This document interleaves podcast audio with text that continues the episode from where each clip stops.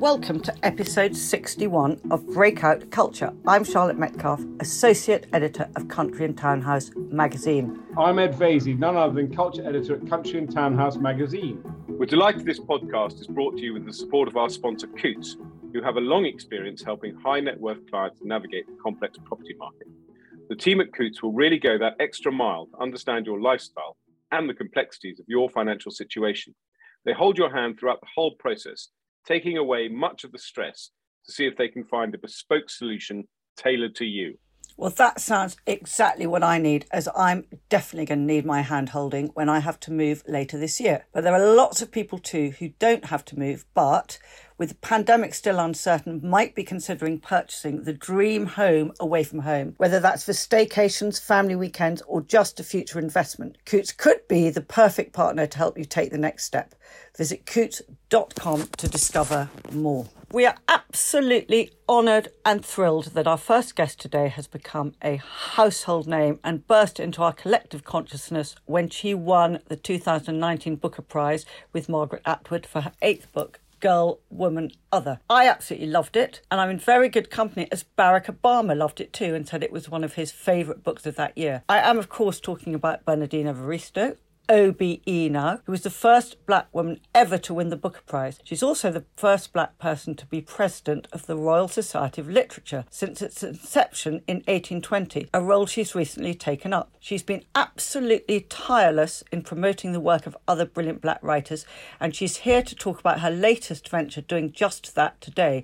We couldn't be more delighted to have her with us. Good morning, Bernardine. Hello, good to be talking to you. Lovely to have you on our podcast, Bernardine. And we are, as Charlotte said, honoured to have you. We're here to talk about the exciting new initiative that you're spearheading with Penguin, Black Britain Writing Back, in which you're curating and writing the introductions for a series of non-fiction books written by Black writers. The aim isn't just to bring these writers back into circulation and reintroduce their work to readers, but also to help reconfigure Black British literary history. Can you start by telling our listeners how the idea came about and also about some of the authors? It actually began after I won the Booker Prize, and my publisher and I were sitting down having lunch, and he said, I've got an idea why don't we bring some books back into circulation that you want to bring back? And I thought that's an amazing idea. I jumped at it and I, I've been talking about Black British literature for a very long time and the fact that a lot of, well, not a lot, but quite a lot of, quite a few writers have come and gone and everybody forgets that they even existed, that they are, they're not, they don't form part of the canon and they just disappear. And some of these books are great books. So we decided that we would publish six novels to begin with and we did that in February 2021 with this new series of books that are coming out, we have um, a book called A Black Boy at Eton. It was originally called A N Word at Eton when it was first published in 1972. And it's by a writer called Dillibe Onyeama, and he was the first black boy to graduate from Eton. There was another Nigerian boy who was just before him, but he didn't graduate. And it's about his time at the college, and it's um, it's so well written. He was, I think he was about twenty when I wrote it. He sorry, twenty when he wrote it. It's so well written, and it's also, as you can expect, quite shocking. He was there in the 60s and uh, really, really, really excited um, that a whole generation of readers are going to be encountering this book. Uh, we also have a book called Growing Out Black Hair and Black Pride in the Swinging 60s by somebody called Barbara Blake Hannah. And this was a book uh, which she wrote in the early 80s about her time in London in the 1960s. And she is a Jamaican woman. She came to Britain with a film company and she ended up being Britain's first black reporter. But she was hounded wow. out of the job because people objected to a black woman on television. She eventually went back to Jamaica and became a Rasta and a politician and a cultural producer and activist. Uh, we also have a book called Sequins for a Ragged Hem, which was originally published in the 80s by a writer called Amryl Johnson. Amryl Johnson died about 30 years ago, and she was quite well known as a poet. She was from Trinidad, and this is a kind of travelogue about her going back to Trinidad after a long absence and traveling around the Caribbean. So we're seeing the Caribbean through her eyes, and that's really interesting because often, sort of historically, travelogues um, have been the preserve of white men travelling to exotic places and describing them. Um, the penultimate book is Britons Through Negro Spectacles by A.B.C. Merriman Labour. And this was published in 1909 by a Sierra Leonean man who came to Britain around that time and he came to study law. Uh, he worked as a teacher he had various jobs. He was a really interesting figure um, because he came from a kind of middle class background and had a sort of middle class life here in Britain at the turn of the century. And that's really unusual. And he he set up these lecture tours of himself traveling around Africa and talking about Britain. And he then turned his lectures into this book, and it's a satire and it's completely audacious and bold. you would never think it was published over 100 years ago. And he paid the price. When it was published, he was damned and it was trashed and it disappeared and he ended his life, you know, in penury. But it is, it's a, it's a really interesting book and I, um, I'm, I'm really excited about this because it is a book that is so old but in some ways feels so fresh and in some ways also so relevant. And then the fifth book is My Father's Daughter by Hannah Azieb Pool, who for a long time was a Guardian journalist. And she was adopted as a child. She was born in 1974 in Eritrea. And she eventually, many decades later, goes back to Eritrea to reconnect to um, her family. She meets her father, her mother's um, passed on, and she meets siblings and a huge extended family and she takes us through it moment for, by moment. And we really feel for her having grown up you know in a very loving white family meeting her african family and having so many sort of conflicting feelings around it. So these are the books. I've read that one my father's daughter and i was absolutely gripped. I mean, partly because I spent a lot of time in Ethiopia and Eritrea, but the way she writes about it is it just keeps you on the edge of your seat. I mean, it's fantastically good read. Um, but I'd love to know what's happened to her now because that was published in two. I was shocked to see that that was published in 2005 and god i'd have loved reading it then had i just never came across it so i'm thank you thank you yeah. That's partly why we're bringing it back, you know, because because it kind of sunk without trace, uh, and, and, that happened to a lot of books. Uh, Hannah is now running the Bernie Grant Arts Centre, and yeah, hopefully with this book being reissued, and and this is the most recent book, there'll be other books from her. I mean, uh, th- this is happening with the first set of books. Uh, they are now publishing other books um, since uh, their reissue of their of their first books, and that's really great. With the first set of books, I think they did very well in terms of sales. That was very reassuring. I, there wasn't a lot of coverage in the media. There was some. With this set of books, there is a lot more interest. Also, because Barbara Blake Hannah's story is so fascinating. And until about a year ago, when people kind of rediscovered her, nobody had heard of her. And yet she was the mm. first black British reporter all those years ago and um, was very successful at the job until until people complained and and that was it. Um, and then with the black boy Eton there's a lot of interest in that and he's still around. He's a publisher in nigeria. He went back to nigeria. He's been there decades and they're both very interesting powerful personalities and so i know for a fact that there's going to be a lot of coverage of those two books in particular but you know the publishing industry is changing they've awakened to the fact that um, there are so many communities that haven't been represented in literature mm. and that there are mm. th- this is a really heterogeneous society you know we're, we're made up of people from all over the place and we're all classes and genders and races and cultures and sexualities and that should be reflected in the literature that we publish and that is starting to happen and that's very um, yeah makes me feel hopeful I've been an activist in this regard for a couple of decades, and so have other people, and we have, on the whole, been ignored, but not anymore. Mm. And I think I think the industry realizes that it has to get its house in order. And that it also that it doesn't it shouldn't have to rely on people like me and other people saying look this isn't fair this isn't right you've got to be more inclusive. They are now taking that on board themselves and that is a very good thing. Can we talk a bit about you now, Bernardine, because obviously winning the Booker was absolutely momentous. I And we had Ben Okri on the podcast recently, who famously talked about how the, his short walk up to the podium to get the prize was the walk into another life.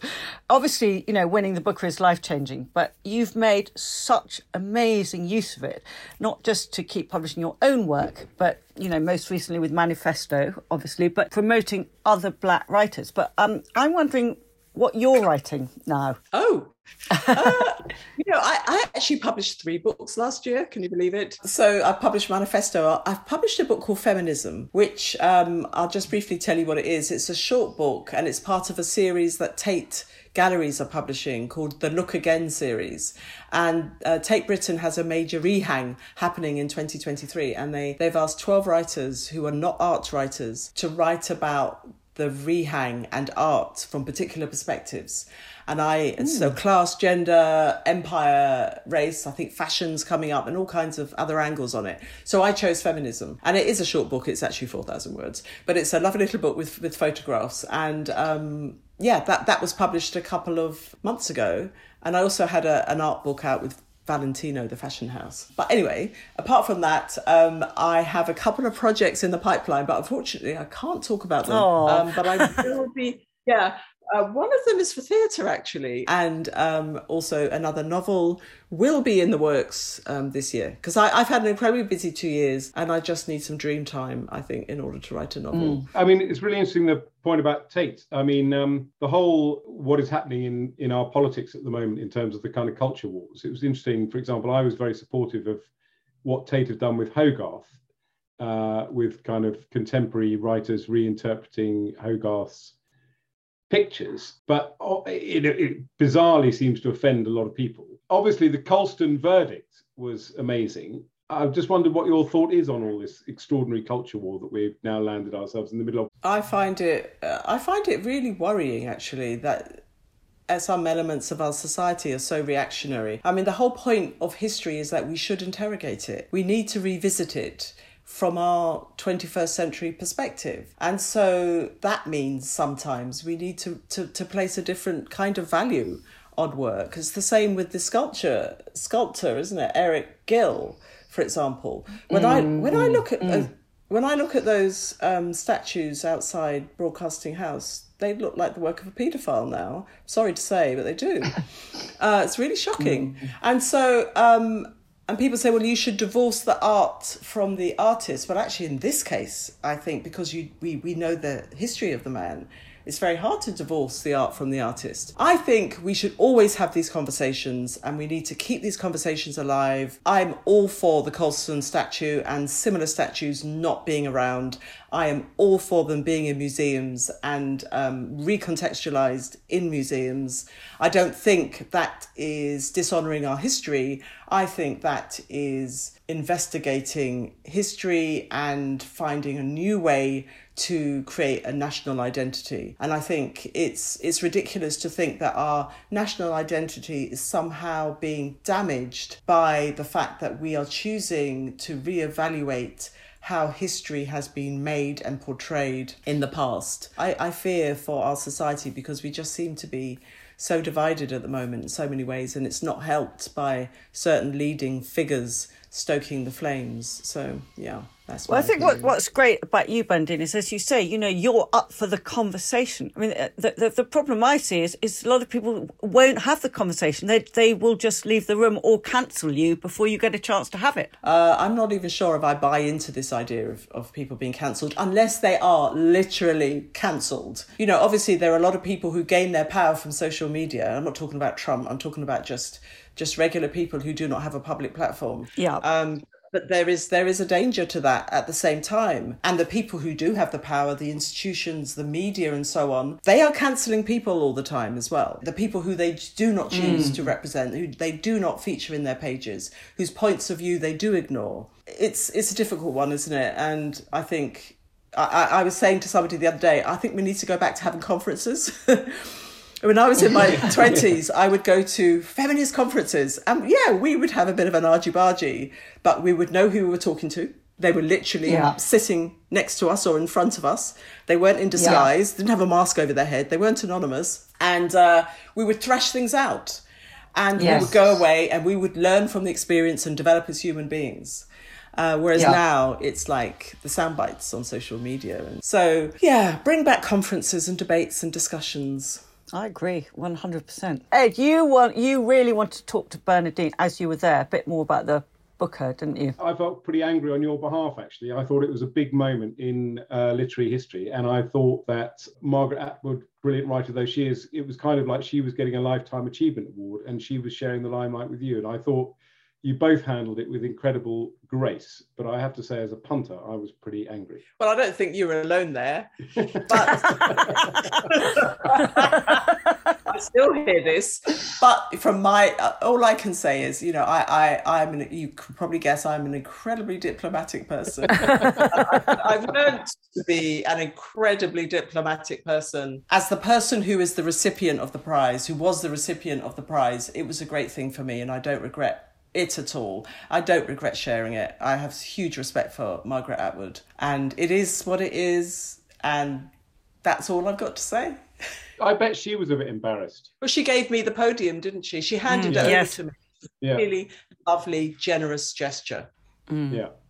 I've got the pictures on my iPhone. I mean, I loved what what Ben Okri said about it being a walk into a different life. I mean, is that how it felt? Uh, it did. It did. Uh, it just revolutionized everything for me, and I I've had the most. Everything I wanted came to me in a sense because I have been very ambitious, very long time, and I just wondered why am I breaking through? Why aren't I breaking through? And then it happened with that prize overnight. Literally everything I wanted started to come to me, and and I was at a stage and age where I can handle it. You know, I'm 60. I've I've written uh, had that stage written eight books. I've been around in the arts for 40 years from the age of 12 actually in the arts and so I've, I've been touring as a writer talking as a writer I could ha- I have been able to totally handle the last two years and make the most of it and as you said earlier you know use my platform to to Yeah.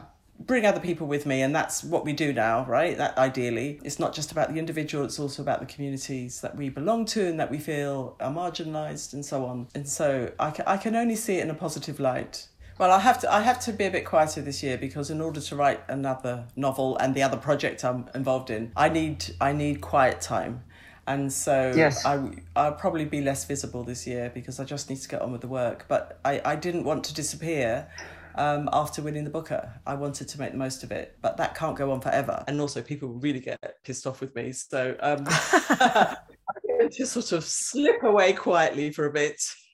Oh well, I hope you come back on and tell us about your new novel when you're able to, and I hope you'll Yes. come on again lots and tell us more about what you're doing. It's been such Yes, uh, thank you very much. well, it's been an absolute honour. Thank you very much, Bernardine. It's been great fun. Thank you. Good to talk to you both. Before we go, we wanted to turn to the groundbreaking exhibition Hogarth in Europe that's been at Tate Britain for a while. If you haven't seen it yet, there's still time to go as it's on until the 20th of March. Hogarth obviously needs little introduction as he's so well known for his satirical prints, particularly The Rake's Progress and Marriage à la Mode, and their portrayal of society's inequalities and injustices which still resonate today. But this exhibition goes much further because alongside Hogarth's work, it's showing paintings by some of Hogarth's contemporaries across Europe, including Chardin in Paris, Longhi in Venice, and Troost in Amsterdam. But what's really made the exhibition stand out and puts it at the centre of the culture wars is its accompanying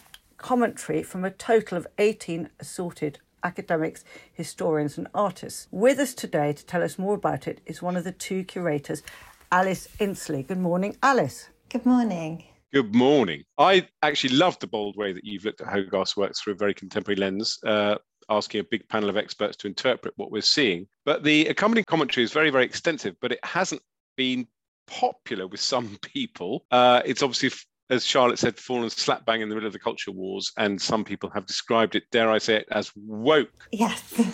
because some of the analysis invites viewers to look at the connections to slavery, anti Semitism, colonialism, or sexism and rape that some critics have complained are actually quite tenuous. One review said that several paintings are being treated like bombs about to explode and offend. so I'd love to know, I'd, or rather, our listeners would love to know, how did you choose the commentators? How have the public rather than the critics reacted. And in fact, how did you come up with the idea of interpreting Hogarth in this way in the first place? I guess the reason why we took this approach was because um, one of our ambitions with the show was to try and connect the artworks to this wider social history. And as we were thinking about um, Hogarth, who's normally seen as this very um, kind of true Brit almost, I think. Um, and, you know, he has made this really important contribution to British art. I think we then were thinking about his relationship to Europe. So, recognizing, I guess, that to talk about 18th century Europe is necessarily to talk about the about empire and slavery in particular. And, you know, London, for example, was this hugely cosmopolitan city with lots of opportunities, but also it was um, a centre for the slave trade. It's been quite a divisive show, but I hope, I mean, what it has done, which I think is really interesting, is open up a conversation around how we view the 18th century. Um, and also, I think about perhaps what we expect when we go into an, an art gallery, what kind of experience we're hoping to find, uh, what kind of information we're hoping to see on captions. And I, I think there's quite a few questions that it's raised as well. So, so um, you know, what I really loved about this exhibition was was discovering a, a very sort of empathetic side of Hogarth, particularly in in the in the portraits, you know, like the one of his six servants. A lot of the criticism of the commentary has been that that we're not allowed to revel in Hogarth's sort of exuberance and celebration of London in all its sort of complicated, dirty, crowded, corrupt glory because we're we're being asked to look at everything through such forbidding lens. I think sometimes we often put a lens on historical figures that is perhaps more black and white, and that actually historical figures would have been just as contradictory as we are ourselves today. And so I guess I see Hogarth in in that respect of an artist who,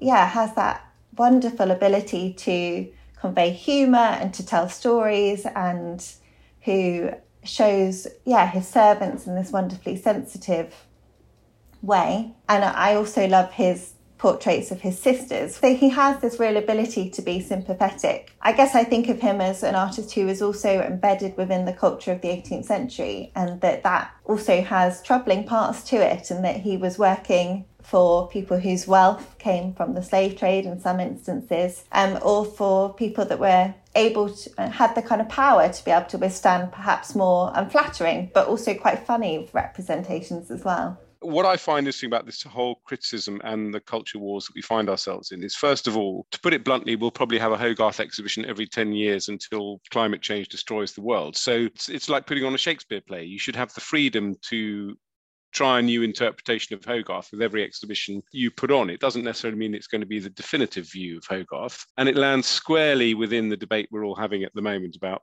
uh, the culture war and slavery and uh, colonialism. And the other thing is obviously that it also falls in Brexit Britain. And I think this linking of Hogarth to Europe to explain that no artist is an island is also a very interesting element of the whole exhibition. I think the thing is, is that Hogarth is such a well, he's such a loved artist that I think there'll always be people who are keen to see him. I guess great artists are kind of reconsidered and reevaluated for new generations.